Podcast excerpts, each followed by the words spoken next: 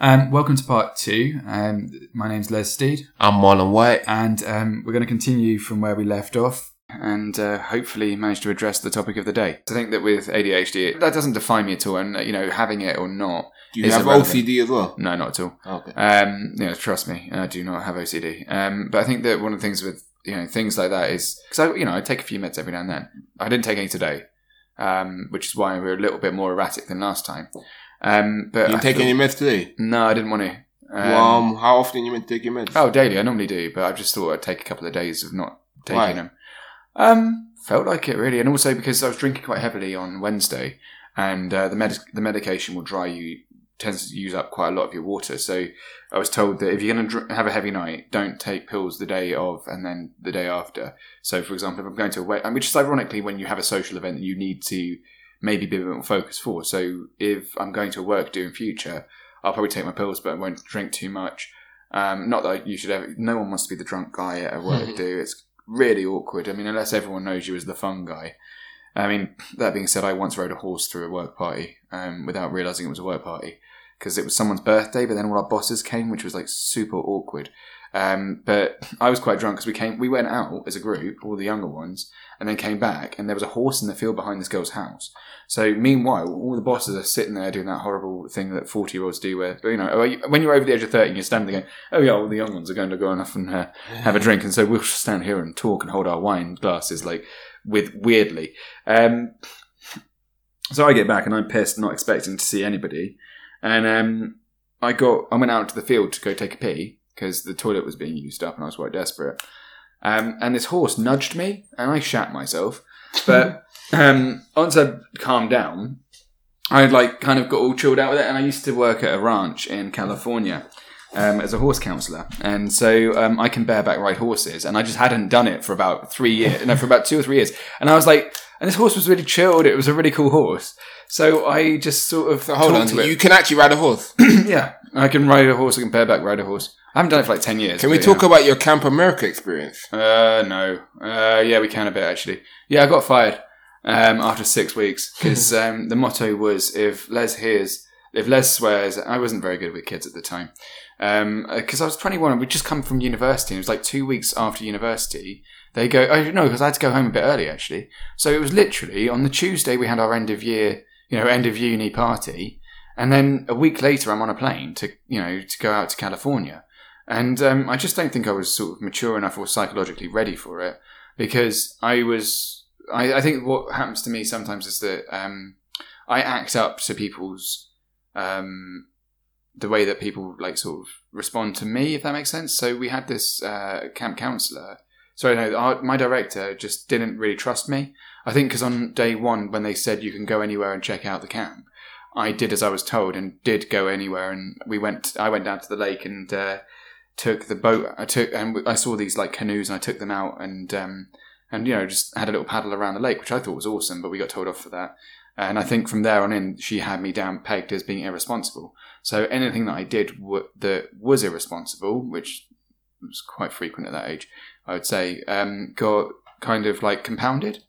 Um, and by the end of it, she was, I mean, at one point, she literally came up to me and said, Do you think I'm fat? And she was standing there holding a block of cheese, chewing on it as if it was a fucking apple. And I had to stand there, look her dead in the eye in front of everyone. I was felt so awkward. And I was like, yeah, but the wind ain't gonna knock you over. I mean, this woman was a fucking heifer. like, she knocked out a horse. And I'm sorry, you gotta have a bit of weight behind you to knock out a fucking horse. Like, you know, like it was standing on her Especially. America fat is on the next level. Oh, it was weird. I mean, I'm not, you know, and like, I mean, she's a perfectly accomplished person, and you know, like, and I do respect the person, but I just didn't get on with them because I think that when someone's sort of like testing you in a way, it makes me really anxious, and I think that anxiety, without knowing that I had any anxieties, I just got really on edge and, and anxious around them, which made it look like I was up to something when actually I wasn't.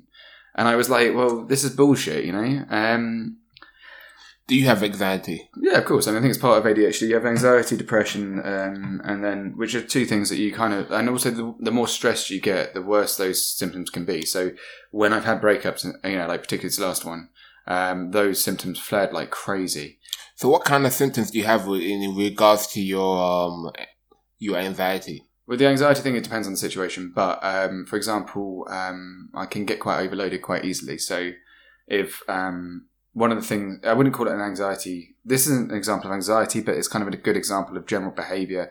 Is that um, I will project um, and then try and con- okay if I'm in conversation with more than one person, um, or with three or four people, particularly people I don't know, then I will um, peacock. Um, so you know I'll tell a funny story or something like that, and then I'll withdraw. Um, so I make everyone laugh. That makes that way I think I feel like I'm I've got some level of control, and then I'll withdraw and then try and let the conversation flow. But by then I've dominated it for about five minutes, and I think that that's quite Have you ever had a panic attack? not as an adult. No, um, it's not something that really happens to me. I think that um, I would say actually. hmm, I'd say that I snapped at one point, like psychologically, I would say that I had a bit of a breakdown, but that was a, a very pivotal point in the breakup, and I think that was kind of the breaking point. Because I'm, I've kind of come to realization that I, or I also suffer from anxiety, but I never realized what it was until. Like, Where do you get it? Like, phys- do you get it physically? Like the I get it physically. I get like in the chest. I feel like I can't Yeah. breathe, and I feel like my like my head is gonna explode. Sometime. Yeah. Do you find that you sort of like that everything's just overstimulating? Mm, depends when I'm. It doesn't happen to me all the time. It happens to me at certain times in my life. Yeah. It just like gets to a point where my I feel like I got the whole world on my chest, Yeah. and it just feel like I can't breathe, and I feel like I don't know. Just it just feel like I'm, I'm literally I'm gonna go crazy, Yeah. and um, yeah. it- I didn't realize that's what it was until like probably like the last two years, really Yeah. it- that's it- that I'm actually I've actually suffered with the anxiety. Mm. I, I've actually had this feeling since I was about probably 16, 17. I didn't realize that's what's the case, but I remember having this feeling inside and feeling very angry, feeling very like like you- for me, I, I took it. I didn't take it to like I didn't I, I didn't take it to a sens- sensitive level. no. Like I'm, I'm I feel like I want to cry or whatever. I, although maybe you feel like that inside, but I mean, I took it to a very, I took it the opposite way to more anger. Yeah, I think a lot of. I think that's quite a. And, um, it's weird. It's like something that you've been, I've been unable to like shake fully. Well, I mean, what do you do when you feel those symptoms coming on? Well, um, like, now I've developed a few techniques, just like more breathing exercises, more trying to clear my head, Hmm. How do you Um, clear your head? Like, just trying to slow down everything, just trying to just, just rest my thoughts. yeah, It's hard Um, to do sometimes. it is hard. Yeah. It takes sometimes weeks, sometimes days, Really? sometimes hours. Do you find it affect, affect your sleep? Um, sometimes yes. Yeah. So it depends. Like it might take a few hours, might take a few minutes, might take a few days, might take a few weeks, might take a few months. You can't guarantee how long it's gonna take. See, for me, I just stop sleeping. Yeah. it makes, everything worse. Um, and also, do you find it affect your dreams at all? Depends. It can sometimes. Yeah. 'Cause, I mean, Um, also, what do you do to distract yourself from that? Um, Depends. Like some sometimes you get relief by doing random things, Hmm. but then sometimes it just don't get any relief mentally. And I can understand why like people feel a certain way in their head and end up doing crazy shit. Yeah. But um, for me, like I don't know, you, you just have to try to be strong, sort of. Yeah. Yeah, I didn't really. I, I've literally told my missus this for the first time, really, a few weeks ago, Hmm. that I've actually su- suffered with anxi- anxiety. You didn't tell her before then? No, I didn't tell her. Well, I didn't, what- I, was- I was you- told. Is that this- that- because? Why did you tell her in the end? Why did you decide it was? no, we were talking about it. We We're talking about a topic about it. Like you know, certain people like use their depression and anxiety to get away with things in life, Yeah. and I kind of have a problem with that. Well, I've- with using your Yeah. mental health as an excuse Yeah. to Yeah. sort of perform differently. Yeah, yeah, just like now I, I sort of had a problem with that. I'm like, yeah, you you might have mental problems, but like doesn't mean you can be a dickhead. Doesn't mean you can Yeah, use that as an excuse. Uh, get out a free jail card to get out of everything. Yeah, Don't get me wrong. you. There's a lot of people that have mental health problems that are actually genuine. and a lot more serious. Yeah, and as I'm well. it depends on the depth to which it yeah, does debilitate. But I think then it's hard to gauge it. How do you say like, oh, you're you're bullshitting or not? So um, yeah, like like for me, people think I'm like the happiest person in the world, but like there's times that I've I'm like literally, I feel like shit, and I like literally, like it's hard to go and go like keep keep going on. do you feel the need to take a day off work under those circumstances? Sometimes, but uh, I keep going. I'm the type of person that's gonna keep going. I'm not gonna like Yeah, you, Yeah. I I mean- I, at the end of the day, I'm a man, and I'm, I'm, I'm not. I don't know. I have a certain, I, have, I have a certain level of maybe they say they call it like toxic man, um, masculinity. yeah. Mm. And I'm like, regardless if like I'm gonna be a man, and I'm gonna I'm not gonna be like. Well, just a determined person, really. I mean, I don't think it's. I'm a, I, I feel. I, I consider myself a strong person. Well, yeah, exactly. Yeah, so I'm not gonna be like, oh, today I feel like I, uh, want to spend like today in bed and cry or whatever, and I'm, I'm not gonna do that. No. But like, I guess that's maybe to my detriment, where like you don't deal with certain things. when I was having a bad time, you know, like earlier in the year, I think that because I had to, I was quite badly depressed, and I think that you, you know, I mean, like what you've described there is quite important because it resonates with a lot of people. Yeah. Um, I think that you know, and there's, I mean, I wouldn't subscribe. I mean, I would never say that having a bad day, const- you know, it's okay to be sad. I think that's something that we do also lose track of as a society is that, you know, it's okay to have a, sa- a day where you feel Yeah. like shit. Um, but- Because like it's those days that make you grateful for the days that you're very happy. That's Yeah. how you identify being very happy. Mm. If you're happy every day, what what is being happy? It's It would boring. be, and also it Yeah, wouldn't be there have to be normal. times where like Why life is shit. life is shit. Yeah, I agree. I think that, um, but also, I mean, like, um, do you identify things that trigger that sort of feeling?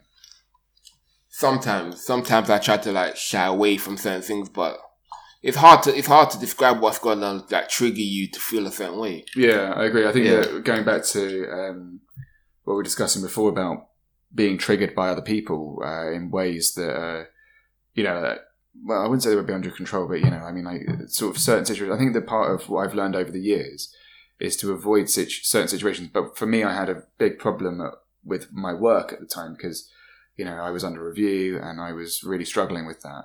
And it got to a point for me where I actually decided that it was a better idea to leave that So to cut you, um, they say like like losing your job is you go through the same five stages of grief as you lost somebody that's close to you. Like we don't really like to talk about, but like It I've does become a actually I've actually literally cried over almost losing a job Yeah. Well, you I- care because you put so much of yourself into it. Because it's just- like it's a part of you essentially. Like it's how you define yourself. and it's not just that. Yeah, exactly. I mean, firstly, in society. I mean, for example, you know, I would define my girlfriend. I mean, I wouldn't define her myself as that. I'd define Yeah. her as an absolute nut job. But, um, but that's because that's who she is to me, and that's what she is to me. Whereas she wouldn't be that to anybody else necessarily. Whereas I find that, um, yeah, one of the things about not having a real job. Well, not, I wouldn't say I didn't have a real job, but one of the things about not having a proper job is that people don't do increasingly introduce you by your career.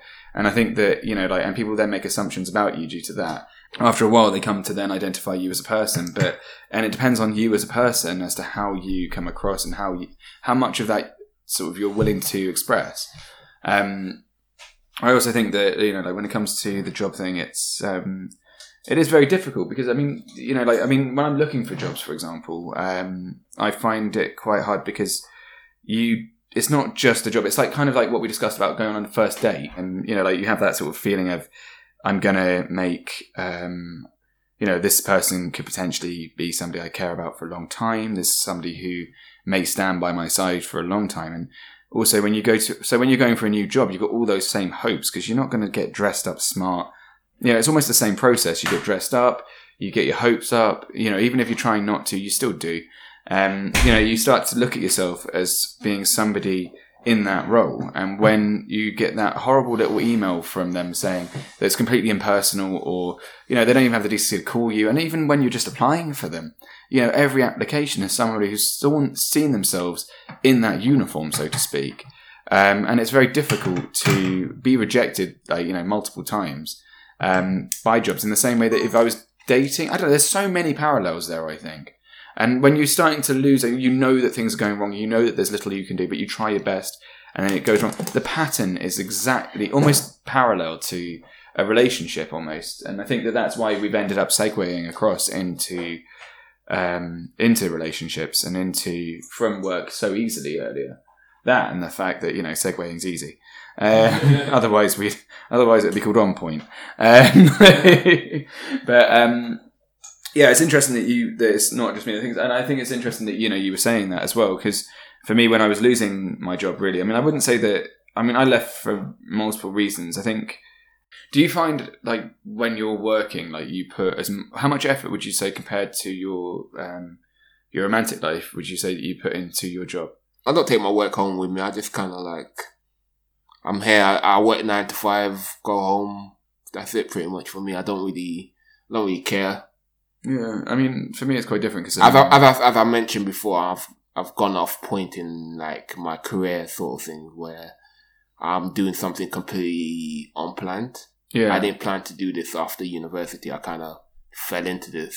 I didn't really plan to like, oh, I'm gonna. This is what I'm gonna do. it's weird how Just common that it I got I got into it, stuff. and then pretty much this is the only job I seem to be able to be employed for, Yeah, which is sort of annoying because I think like I have other skills. I can, I, I I'm open to other opportunities, yeah, but it's kind of like like disheartening where you like you feel like you only fit into one industry. I think that these days a lot of people are finding they switch around a lot. I mean, for example, my situation is that I've got two CVs that go at the same time almost. Um, so for me, I want to, but I can't make up my mind. So I'm kind of in the opposite to you. I have not fallen into anything yet, and I think that um, one of the difficulties is that when you're in a position where you can do sort of anything you want, um, well, not anything, but it, it, you need. A, I, personally need a bit more structure in terms of what to do next. Whereas I think that you've got that sort of situation where you're in a very secure place, uh, but you're not entirely sure if that's necessarily what you want long term. Um, I mean, how do you feel about? I mean, what would you want to do if you weren't doing this? Well, as I, as I said, like yeah, I did my um degree in um business management and film. So at one point, I wanted to do something more like in the business side of film, maybe like promoting a film, maybe working on like uh, how to get the film into cinemas and stuff like that. That's what I, thought I thought I wanted to do. That's that that was the excuse I gave. But um, so it got to a point like I finished university, got my degree. Hmm. Then it's like, what am I going to do next? I wrote a book on that I, part. I applied for like the BBC, Channel Four, but Mm. like So I wasn't really passionate about it. It's like, I don't, I'm, I'm not really sure why I got it, like went into this industry. Hmm. The funniest thing about it is that I did film, but then I got more into music. yeah, Hence, like, kind of led into what we're doing right now. We're recording on yeah, using microphones really microphones that I bought for music. Really? Yeah. Oh, Essentially, all this equipment what we are recording on right now is for my um, failed rap career. well, what were you rap about? I mean, like, you're not like sort of, you know, like. Oh, there's a really good Doc Brown. Uh, I don't know if his name's Doc Brown or He's whatever. a comedian, yeah. Yeah, he's brilliant. It's my Yeah. property. I thought it was absolutely hilarious. Yeah. But yeah, like No, I rapped about different things. I rapped about like my life. I didn't. I Also, I'm not a gangster, so I'm not gonna rap gangster. I'm not gonna rap. I'm not gonna rap gangster lyrics. I can't imagine that. you being like, yeah, fuck the police, and then when they come around, you're like, oh No. shit. But I rapped. I rapped about life. I rapped about society. I rapped about what what's going on around me. So that that's that, that's what that's what I got into. I got into like like I got into like the music side. Hmm. Also, I had a I had a basic understanding because I did film studies. Hmm. because like, I understood how to edit certain things. So um, I got out of university, and then me and my friend decided, oh, we're gonna do this rap thing, and then um, it felt like for me, he wasn't as passionate as me. No, He he kind of that's quite difficult when that happens. He sort of, like yeah, he sort of talked me into it. So he talked you into it, and then you kind of like had a go at it, and then it just kind of like fizzled out a bit. Yeah, so that's what happened. So like at first, happens at first, lot, yeah. don't, don't get me wrong, he wasn't like uh completely. I'm just not. I'm just gonna talk you into it and let you do it by yourself. Yeah. He sort of got everything, the ball rolling way to the point where he's like, "Oh, I've got the studio booked today. You coming?" Yeah. He's got. Well, I mean, he probably should have told you a bit more than today Yeah. ago. You know, I mean, like, called me on the day like, "I got studio booked for today. You coming?" Well, what? What? That, like, that's not enough time at all. I mean, because Yeah. you and I arrange these things every time. You know, I go Yeah. home and stuff. So that's what happened. Like, oh yeah, I got studio booked. So I ended up uh, just fucking pick like having lit whatever lyrics I had written down, going to the studio like this professional studio I never recorded in my life. So I ended up doing that with him for quite a while, and then like we we yeah we recorded quite a few songs. He got me fully on board where I'm like I'm like hyped. I'm like okay, I'm gonna do all of this. Well, I'm gonna set. that, I'm gonna set up the blog. it sounds I'm like he's quite a good friend. Though. yeah, I'm gonna set up a YouTube. Hmm. And then it got to a point where, like, I guess, like, maybe for him as well, um, life got in the way for him as well, where he, obviously he needs to, like, make a living as well. Yeah, that's He that's needs the to, like- part. Unfortunately for him, he didn't complete university like we did. Yeah, He ended up having to repeat a few times and stuff that like that. So he ended like time got like. Was that his fault or was it? I don't know what the, I didn't go to the same university, so I don't know really know what the issue was. But Yeah. it got to the point where he got very sidetracked, to where he needed to. He was working in Tesco at the time. Ah, yeah. Yeah, so he needed to like I need to earn a I need to earn a living and everything. He got me on board, but then like he wasn't really passionate about it, and I was like, I'm writing songs. Um, for example, I'm like, okay, I'm earning a bit of money now working in education, so I'm gonna invest some money into this music thing. So I was like, okay, Yeah. what, what we're gonna do? I'm gonna buy a bunch of equipment. Did you Uh, see it as more than a hobby or? Now I saw it more than a hobby, so I'm like, okay, I'm gonna like, okay, studio costs twenty pounds an hour. Is that all? That's a lot of money. It takes about maybe to, to record a decent song about three, at least three hours. So that's sixty So that's 60 quid just to record a single song? Yeah, single song, and then like if you might you might need to go back and record some stuff. Yeah. Take that's a lot of money. I mean, also, I mean, it's going to wear on you as a person. Yeah, it's a lot of money. energy levels, and also Yeah. it takes up your Saturday. Yeah, it's a lot of money. Hmm. And also, yeah, exactly. We're working and everything, so this has to be after work. Yeah. And um, we're like, yeah. so, you're already kind of tired. And so it's already during the week. that. The studio's only open to seven. Hmm. There's a lot of like effort to put in. So yeah, so I'm like, okay, uh, what we're gonna do? I'm gonna learn how to produce. Yeah. I I, I've- was never interested interested in producing, so I'm like, okay. I watched a few YouTube videos. I'm like, okay, I'm gonna buy a bunch of equipment. That's good. So I, I googled some stuff and I bought I bought this audio interface for about came together with the mic and um headphones and and the audio interface cost cost about two hundred pound. 200 quid, the whole Yeah, lot. yeah. That's quite an investment to make. I mean, Yeah. I think, you know, I mean, Especially me- like, especially at the time I was only earning about twelve hundred pound a month. £1,200 a month, yeah. I was only earning twelve hundred. So you're putting about, what, this is my this is my first And job. you're paying rent as well. yeah, I was paying rent as well. So this pay, this is like yeah my first job. So Yeah. I'm like okay, I'm gonna put uh, two three hundred pound.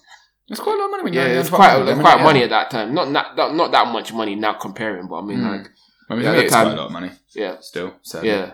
But like yeah, so I was like yeah, I'm gonna put some money down for this, and I said to him like yeah. w- Way it's gonna work. I'm gonna pay for the equipment. You pay. You, you find us some place to record. 'Cause Yeah. I was at my mom's place at the time. Yeah, well, I mean, if you've already put it together, Yeah. like, you know, like all the songs and stuff, you may as well perform Yeah. them. So then um yeah, he, I did that, but he didn't do his part of it.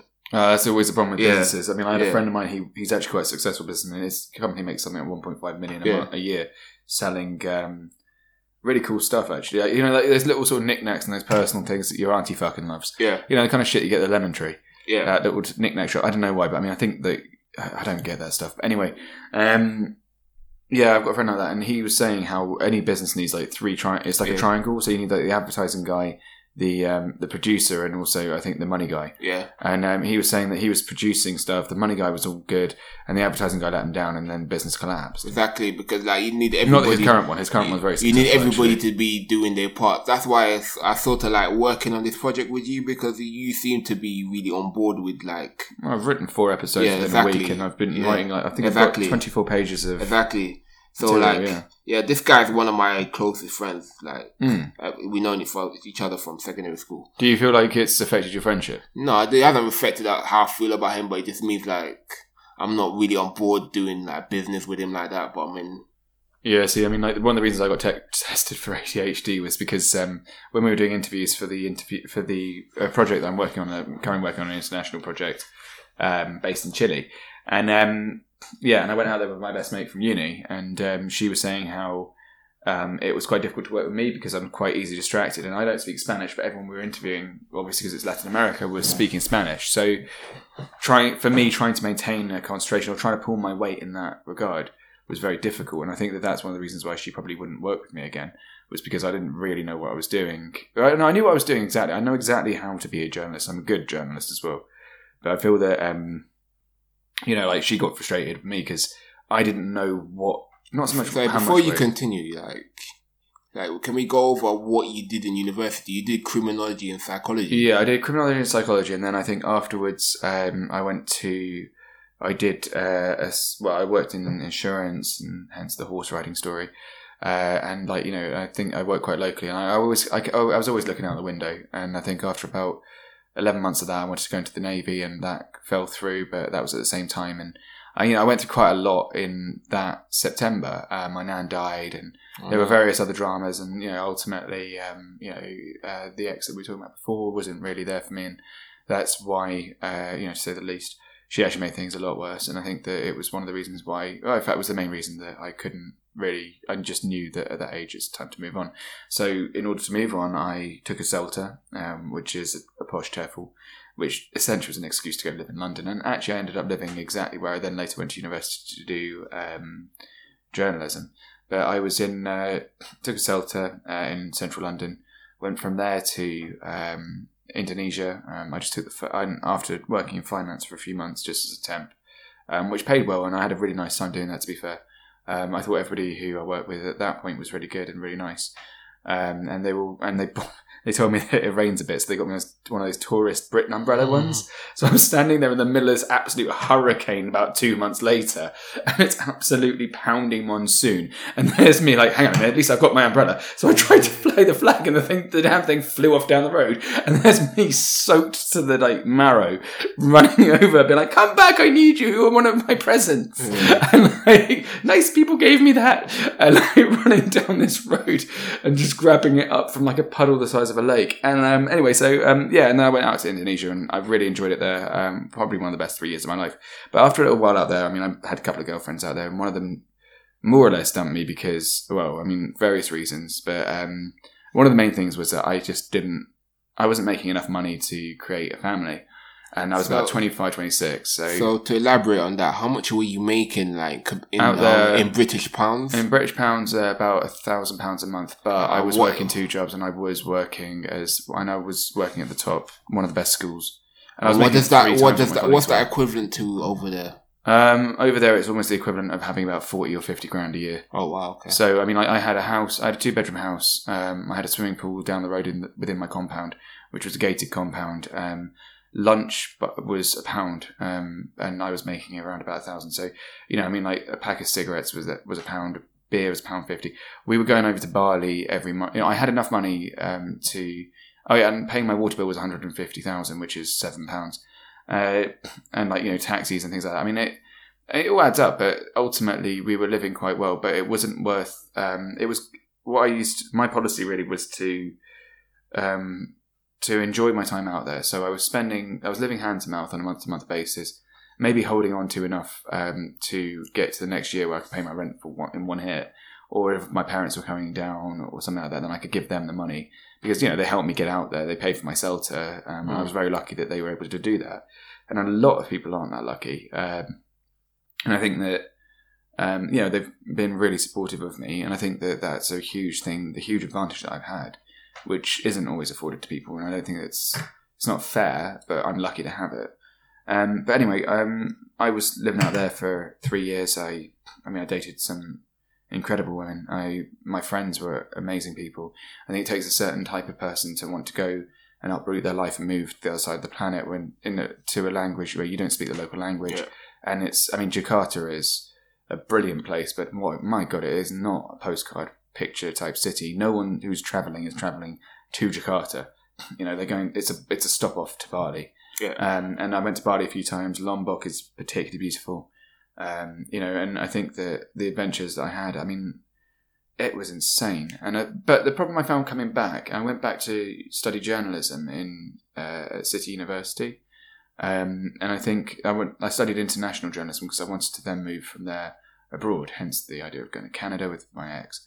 Um, but it, was very difficult because um, no, it's just reality is very different, and I think time moves quicker than you know sometimes people's imaginations, or you know, and also we're using old information. Most of the stuff that I was basing my moves on were coming from my family, who were of an older generation. So what might have been true for them, you know, if you want to become a journalist, then people respect you and you know, like in in her generation, in my mum's generation, for example, in my dad's generation, a journalist was sort of up there with you know lawyers, doctors, whatever. You know, we would we would be seen as you know almost elite. But nowadays, obviously, it's a different industry. Everyone with Facebook's journalist. Yeah. Uh, but anyway, so but I always have that image in my head of this jet setter journo going from you know like who gets given an assignment and just goes off like James Bond. Um, and of course, that's not the case at all because you know the internet has moved so quickly that you know, why bother sending somebody over there when you can just click on the reviews on Google and then figure it out from there and then give them a ring? I mean, it's just crazy. I mean, we're not going to spend a thousand pounds on sending someone over to Chile if you can help it. Anyway, I digress. Um, but since then, yeah, I worked local news and then um, working from local news, which was an amazing platform and a really, really good, fun job that I do not regret at all. I moved from there to, um, well, the situation I'm in now, where I went across to Chile um, with a very good friend of mine and we ended up, uh, yeah, we ended up coming back. Yeah, we ended up here again. Um, so now I'm recording my own podcast, which is super cool. Self-employed. yeah, self-employed my ass, unemployed dickhead. but it's it's I think it's going back to what you said, where life has its ups and downs. I mean, there've been some incredibly low points. Um, you know, and no, I've gone through a couple of jobs that I didn't want to lose, um, and others that I chose to leave, which for good reasons. Yeah. Um, but I would say that um, a lot of the re- the logic behind some of the moves I've made have been to do with heartbreak or to do with um, social circumstances more so than economic ones. And also, I think leaving Indonesia was a good move to make at the time because um, you either stay out. I think that we had out there there was this sort of thing of the three year cutoff. Sorry to um, cut you. Um, what do your parents do? Uh, my dad's an engineer and my mum's a ex teacher and translator. On average, how much you know how much they make Not a a clue. Not really. I know that we're, we're, we're middle class. Let's put it that You're way. middle class. You, But I wouldn't say we're a Rotary Club. We're middle class. We're more Okay. like sort of middle middle class. I mean, like you know, like I mean, they've made enough money to be able to retire and afford a dog. How like it's just you and your brother? Yeah, I mean, there's only two of us, and you know, like, and we're both we haven't gone to private school or anything like that Yeah. because um, I think my mum my mum put it to me one way, uh, which was to go to the school that I did, um, which was St Bede's in Redhill, um, where the on a Friday you go home at two thirty and you have less homework, or go to the local grammar school where David Yeah. Walliams went. Now I got into the grammar school, but when you tell an eleven year old kid or ten year old kid, do you want more homework but maybe better A levels? And I'm like, I have no concept of A levels. I don't give a fuck. Yeah, That's like when I'm 16, I'll be fucking ancient. yeah. You know, like, and then it's like, or less homework, and mummy and daddy can afford to go to take us on holiday occasionally. Fuck yeah, I'm going for the holiday one. like, so I did that, and I don't regret it at all. Um, you know, But you think like your um, your parents' income was able to um, affect how you're able to your outlook on employment in the sense that you could sort of like nah. depend on your parents. Um,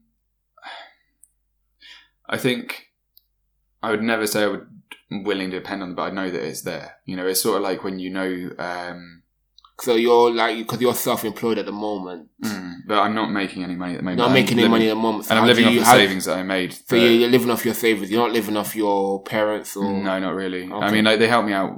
Obviously, you live. Obviously, you live with your parents, so you're Yeah, technically yeah, I living mean, off like, your yeah. parents. But I mean, like, Well, yes, no. I mean, they're not Beyond- charging me as much as they could be. Uh, but beyond that, you're not like they're not paying for. no. Um, well, I mean, I, I think when the motorbike went missing, uh, my mum wanted to give some money because she just basically heard me Yeah, heard my heart break down the phone because I Yeah. rang her straight away. I mean, like it's weird how in situations when you're absolutely terrified and your heart, you know, when your world just collapses on you, which is what happened then. Um, you know, like everything. I mean, it was all I owned, and Mm. you know, I don't have much because of the way that I, the life I've had. I personally own fuck all. I own a motorbike, and that's it okay. and my clothes, and that's it. But um, with um, yeah, she wanted to help me, and she said that you know she would give me two thousand pounds to Okay. to just to sort of buy the, the bike that was right for me because I think when. But I, I didn't like that. I, I, I felt a bit embarrassed about that. I didn't feel like because it was it wasn't my fault that some bastards Yeah. came and stole my thing. It was my bad luck, and I don't feel like it should have been hers. And My my. I think my point in that question is like, do you feel that your the direction your career has taken? Do you think it would be different if your parent was, um, for example, poor?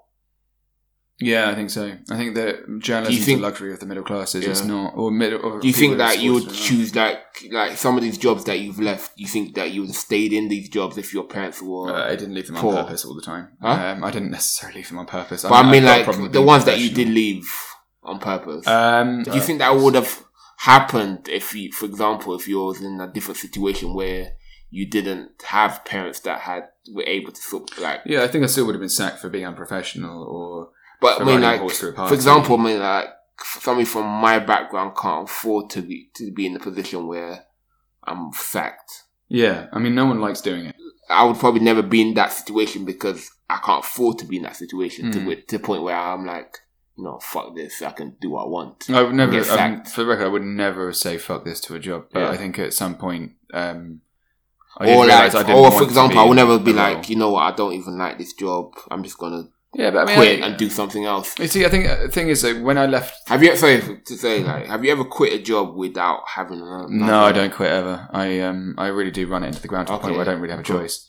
Uh, the last job I left, I left because um, I was unhappy, Yeah. and you know, and it it wasn't worth it um, in the end for me to stay there Yeah. because I didn't feel happy, and I think a lot of that wasn't. I mean, they were perfectly nice people. They were very. So what? So you said they let you go, or did you quit? I quit, um, but I quit because I felt like I was being a bit. But did bit you have like something lined up? I did it. I thought. I thought I had something lined up, and I had pretty much a sure thing. But uh, it wasn't a sure thing. But I put a lot of hope into it because I think that when you're in a position where you're losing hope in one thing, you start to hold on to another. So I think, for example, um, and it goes back to that sort of parallel between jobs and relationships. Um, you know, I had a few. I was looking for jobs at that time because I kind of, you kind of can feel when the ship's starting to tank a bit, and I didn't want to be there myself by the end of it because I just they wanted me to stay. I think, but I also felt like they also didn't, and I think that I was making. Um, I mean, I just didn't. I just felt quite. Um, I, I didn't feel like I wanted to be there in the end. I think because I think that you know having been under review because of mistakes that I was making, but they were mistakes I didn't understand related to ADHD. So we everyone was in the dark about that, and including me. And I think that you know when you compound that feeling of inadequacy with in both my relationship that I was still struggling and reeling with. I mean, you know, I was going to the bathroom to fucking cry my eyes out randomly because I just kept getting waves of this horrible emotion. I think that, um, and then I don't think that's really conducive to a good working, you know, when you're trying to work and concentrate on a job where the pressure keeps mounting but the pay doesn't. And I think that um, I felt undervalued and I felt inadequate as a person. And I think that was reflected in my work and also in my private life. So, um, on the whole, I just needed to stop everything and just make everything stop and just get away from that and try and find myself again, which is a luxury that only I, that I could I, I couldn't afford it, but I could only afford it because I had savings and because I had um, you know and because I was kind of fucked anyway. I didn't want to remain somewhere that was making me depressed. I didn't want to stay somewhere that was making me feel inadequate. And I wanted to change my career path so that I could actually take the steps that I was trying to take originally before my life had fallen apart.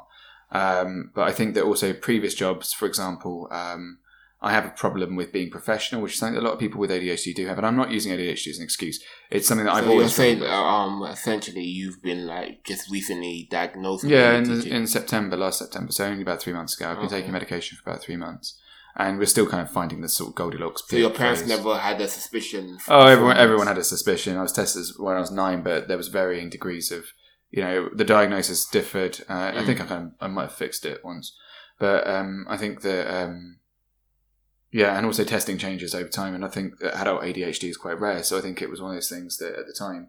Also, my mum was a teacher, so, So, essentially, seen- it's um, a um, attention disorder. Yeah, ADHD is where you can't maintain your attention for some time, um, but it depends on how. But that's not entirely accurate. Um, focusing was a problem for me, but it depends on the context. So, for example, if it's something that one of the things that as a journalist I struggle with is reading boring texts, which is annoying because it's the core of what journalism is, real journalism anyway. Um, not to say that, you know, I mean, like, anyway, so my point is that, you know, it has to be something I'm interested in for me to fully engage. And when I do engage, it's complete you know, I'm really 100%, I will ignore the world around me for it. But um, I think that if it's something that I don't find, per, you know, interesting, or, um, and I wouldn't say that something I didn't find, diff- I find difficult tasks fine.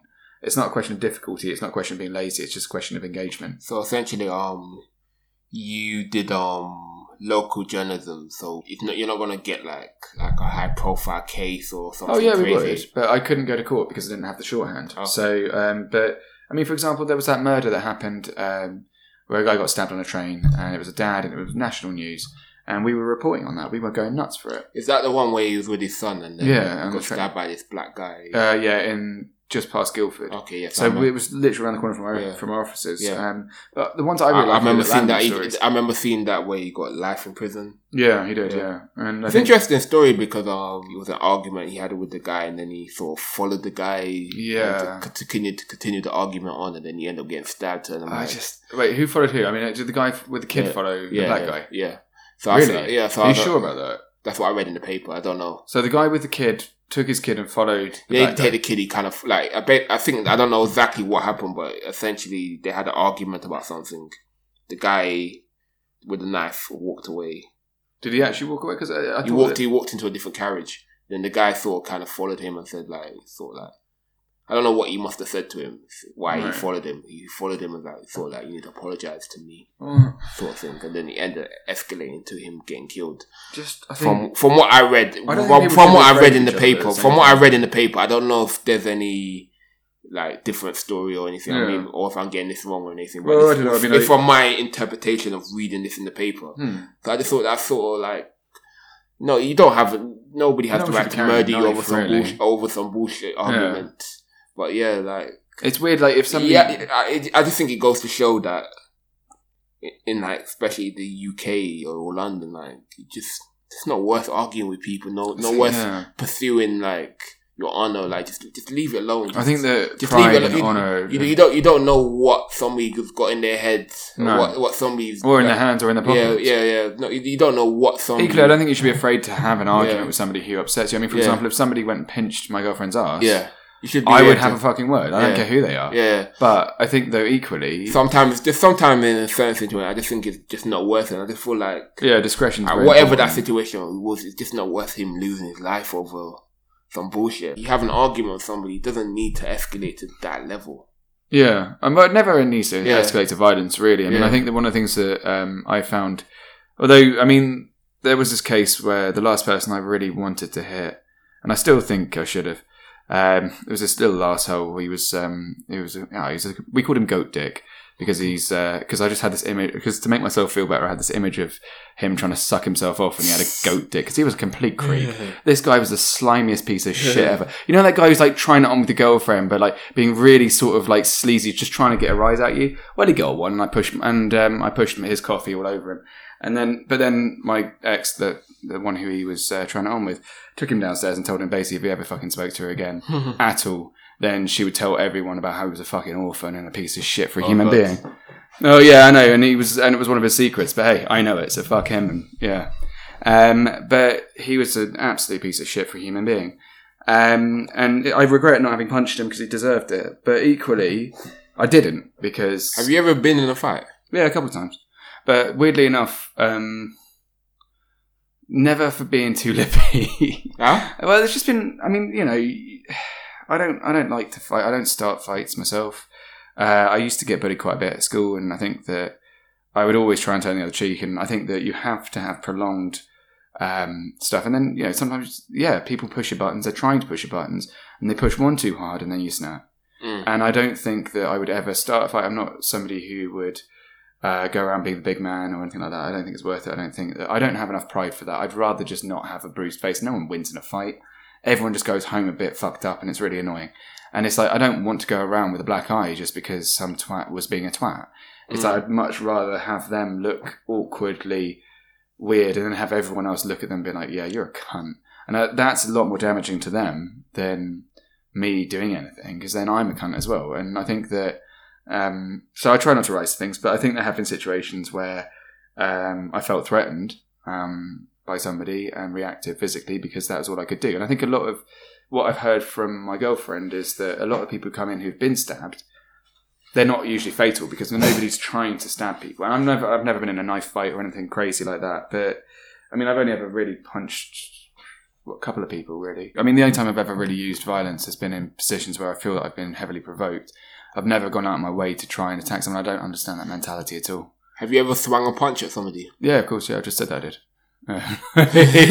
you know, like yeah, and I, I, I didn't. I mean, I only, I, I only hit him once, and he went down. Um, thank God, because I was like, and I won't lie, there was that little moment of yes, because I was like, I was like, never really, I didn't want to hit anybody. He just, he was coming at me. He slapped me in the face twice, and he goes, "I think you're scared. I think you're scared." I me." challenge he you was to a duel, drunk. sir. Yeah. No, but he wasn't even doing that. He was just like, he was like, I think you're just scared of me. And he slapped me in the face. And I was like holding the beer, which I brought for him because he was already being a knobhead. So I was taking him out. It was a, oh, he was a friend of mine until about yeah, he started to go off the rails a bit, and he was a bit of a strange one. Um, and he kept starting fights with everybody uh, because he was insecure and because he wasn't making enough money and because he'd been fired and he was in a very bad place, I guess. But I was putting him on my sofa. He was living at mine, Oh, and he was, uh, you know, but his idea of being nice about things was to um, to try and try and beat me up when he was being a bit of a not, you know, like when he was a bit. He was really, really drunk. Um, he was borrowing money off everybody else, and he threw a table, a chair across the bar that we were in, and I and everyone was a bit like, "All right, enough's enough." You know, like someone needs, let's take him aside, have a chat with him. You know, because he and I were very close.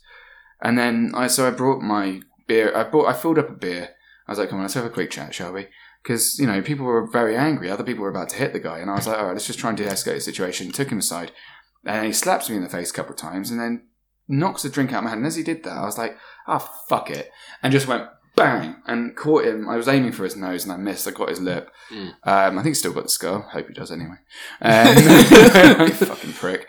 And hit me around. And I, but you know what I mean. I mean, this is what I mean when I say I was provoked. I mean, like you know, I didn't. was that the first punch you fought, you swung? No, there was another one called Sam Porkins. He was a cunt.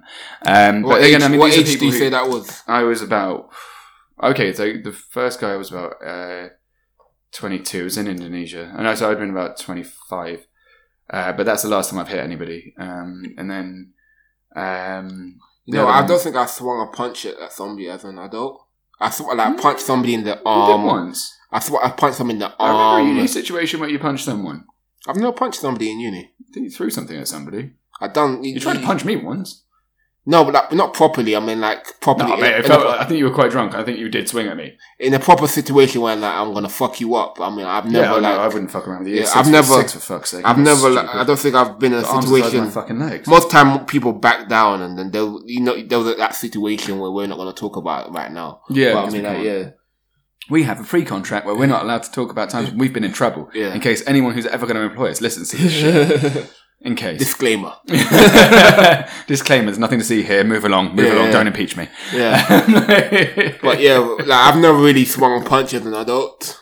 Like, like playful maybe in the arm or something, but Yeah. not like I'm gonna punch you in the face. Like, I haven't punched somebody in the face since I was a teenager. Yeah, I think it's really hard to do that as well because I feel like I mean, I first I think that punching someone in the face. I mean, you, you you're gonna leave a mark. Yeah, You're gonna get yourself in trouble, boy. Yeah. There's evidence there. yeah, I feel like that's a lot more sort of. I mean, as an older brother as well, yeah. I kind of taught myself it's probably a bad idea to punch so- Yeah. punch anyone in the face because I think you kind of learn these things when There's, you. ti- there's times I wanted to deck somebody, and then when I tried to, when I was about to deck somebody, they're like, "Oh no, sir, I'm sorry. Like, I'm gonna Yeah. apologize to you right now." well, fair enough. I mean, Yeah. they've backed down, but at least you've like let that happen. Yeah. Like, yeah, you could have just gone all out and really decked him. Yeah. But But I, I've been like walking over. I'm gonna like, I'm, I'm, I'm ready to deck this guy, and then he's like, uh, suddenly, like, suddenly, suddenly, this, this all of a sudden, those big bollocks are going Yeah. nice and small. yeah, suddenly he had a change of heart, and he's apologized to me and I don't fucking everything. apologize. You're six foot six. He's apologized to me and like, yeah, I'm sorry, like, I, I, I'm, I'm just gonna apologize. I'm gonna shake your hand and everything, and I'm like, okay. What can I do if somebody's gonna shake my hand and I'm apologizing? well, I'm you not- can just slap it away, but I think that makes you the dick. Yeah, I'm not. thing. Yeah, I'm not gonna do that. It's like you know, and you have if they've made an attempt. I mean, Yeah. but then again, they've also wound you up to the point where you want to hit them, so Yeah. it's kind of on them as well. So it, it- it's happened because all of a sudden as, an, as, an, as, an, bit, like, as an adult, it's happened a few times where I'm like, I'm gonna punch this person in the face, and then What did they do? and it- we just little like disrespectful things, and then, Well, like lots of little things that kind of built up. no, no, no, it'd be like they just be really disrespectful. Like, What, what do you mean by that? For example, um, there was this guy we knew in um Keele. I don't Yeah. think you knew him, and essentially, No, um, it down there, he I? Yeah. spent his entire education at Keele pretty much indoors. Three years he spent indoors. Poor guy. essentially in his third year he finished all of his work. You know how in third year he finished work early Yeah. as opposed to the first Oh yeah, because you've got about a month of blowing off steam. Yeah, then- yeah. So he like he finished his work early and he's like, Oh, I've nothing to do now. Hmm. So he like like But did like, he? He didn't have any friends or anything, did he? No, not really any friends, but he like like there's me us lot around. Oh, so he's right. like, Oh, well, you guys are always going out. I want, I want in now. Okay, I have nothing to do. I've literally I've done my work. Well, I, I want I, I want I want to be able to do what you guys are doing. Hmm. So like he's called, he, he took my number down randomly one day and like That's- he's, he's calling me that's every okay. day like you guys going out tonight, you guys going out tonight, you guys going out tonight. But essentially, um, because he was new to going out. Hmm. Oh, he kept getting shit faced and getting everyone in. No, he didn't drink. He didn't drink. He didn't drink. No, But for some reason, the girls love. What's wrong with that then? There's nothing wrong with it. You just literally sit down and girls come over to him. I'm like, you want to come back with me tonight? Fucking Christ. He was living the life. Yeah, what was But he doing other than working out? He must have spent the entire time studying and working out. didn't work out. What? No, he was just Alright, like, fair girls enough, come fair over, like, do you want to come back with me tonight? And he would be like, no. Was what? He was like a virgin, like bless 23. him. yeah, so like girls were coming up to him, like nothing. Yeah. And then randomly on the last day of Kyo, of first year, Yeah. you've you've gone by this point. Yeah, oh, yeah. I was probably in a different country. Yeah, Point, yeah. This girl came over to him and like, oh, you got a nice ass, and blah blah blah. Fair enough. Like, Okay. I, I left I left him to it, yeah. and then um, he like this girl's talking and complimenting him and Yeah. whatnot. Like as I said, like the girls are coming to him every night. Yeah, like, yeah, yeah. Do you want to? Yeah, that and he's yeah. like, no, Yeah, I'm not gonna enough. do that. right, yeah. Obviously, he's religious and everything. He's not gonna do that. yeah, yeah, yeah. But then this girl came up to him like, "Yeah, you got a nice ass and everything." Oh, blah blah blah. And then um, her boyfriend comes over. Oh shit. Yeah, her boyfriend comes over and he's like, he's a he's a gentleman, so he's like, "Yeah, just make sure you take her home and everything." She's like, "Yeah, she's a good girl. Take her home. Make sure But she's safe." I reckon the boyfriend probably thought that your man was uh, chatting her up. Yeah, then, yeah, not the other. But then he got annoyed. He got annoyed. He goes, "Yo, fuck you! I don't need no no prick like you fucking telling me how to take care of my girlfriend." Ugh. Type thing. pride and jealousy. Jesus Christ. So I'm like, so then I see that happen, that situation happening. So I step over. I'm like, oh, he- I'm like, oh, he's not even trying to do all of that. He's then he's like, fuck you too. I'm not scared of you. Oh, he- so okay, so he's got a little dick syndrome. Yeah, so he's like, fuck you too. I'm not scared of you. He's like to Mm. me. So I'm like, whoa, whoa, whoa, whoa, whoa. I'm trying to dis- um, dis- dis- escalate the situation. I'm, Yeah. not, I'm not trying to even cause a get- problem. yeah, I'm not, I'm not. I'm trying to, st- I'm not trying Problem to. is when you try and do that, you Yeah. still get involved in the situation. yeah. So I kind of then so he, he said that to me, and then like, I have I have a problem with disrespect. So I'm like, what? So I'm like, okay, I'm gonna like fuck this guy up. like you're not of me yet. yeah. like, Yeah. And you fucking should be. So after like, I used to wear this big sovereign ring. Oh god, yeah, don't keep Yeah. it too classy. Um, Uh, the problem with the sovereign ring, used to cut me when I punch people. Oh yeah, because then it kind of leaves evidence that you did it as well. Not even that it, it does as well, but I mean like it used to cut me as well. So Mm. like cut my finger, so I like took the sovereign off, took Mm. my hat off. I'm not gonna fuck this guy up, and this guy's like, you know what? I'm gonna apologize to you right now before anything. Yeah, good fucking idea, Yeah, dickhead. yeah, Like you know, because he just knows though he's gone from being big balls to Yeah. well, hmm, questionably big balls. yeah. But then again, I think you get a lot of guys. I mean, to be fair, I've been in positions where like these two guys came over, and my girlfriend was looking. like, This is the jealous one, ironically. She used to sometimes get proper dressed up, and take it hours and hours. And it's just fucking exhausting.